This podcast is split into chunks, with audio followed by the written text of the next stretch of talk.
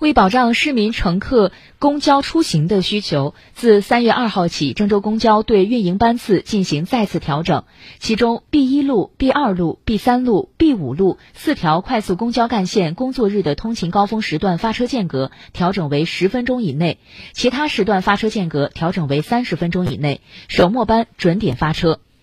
七十路、七十九路、幺九二路等五十条快速公交支线，工作日通勤高峰时段发车间隔调整为二十分钟以内，其他时段发车间隔调整为四十分钟以内，首末班准点发车。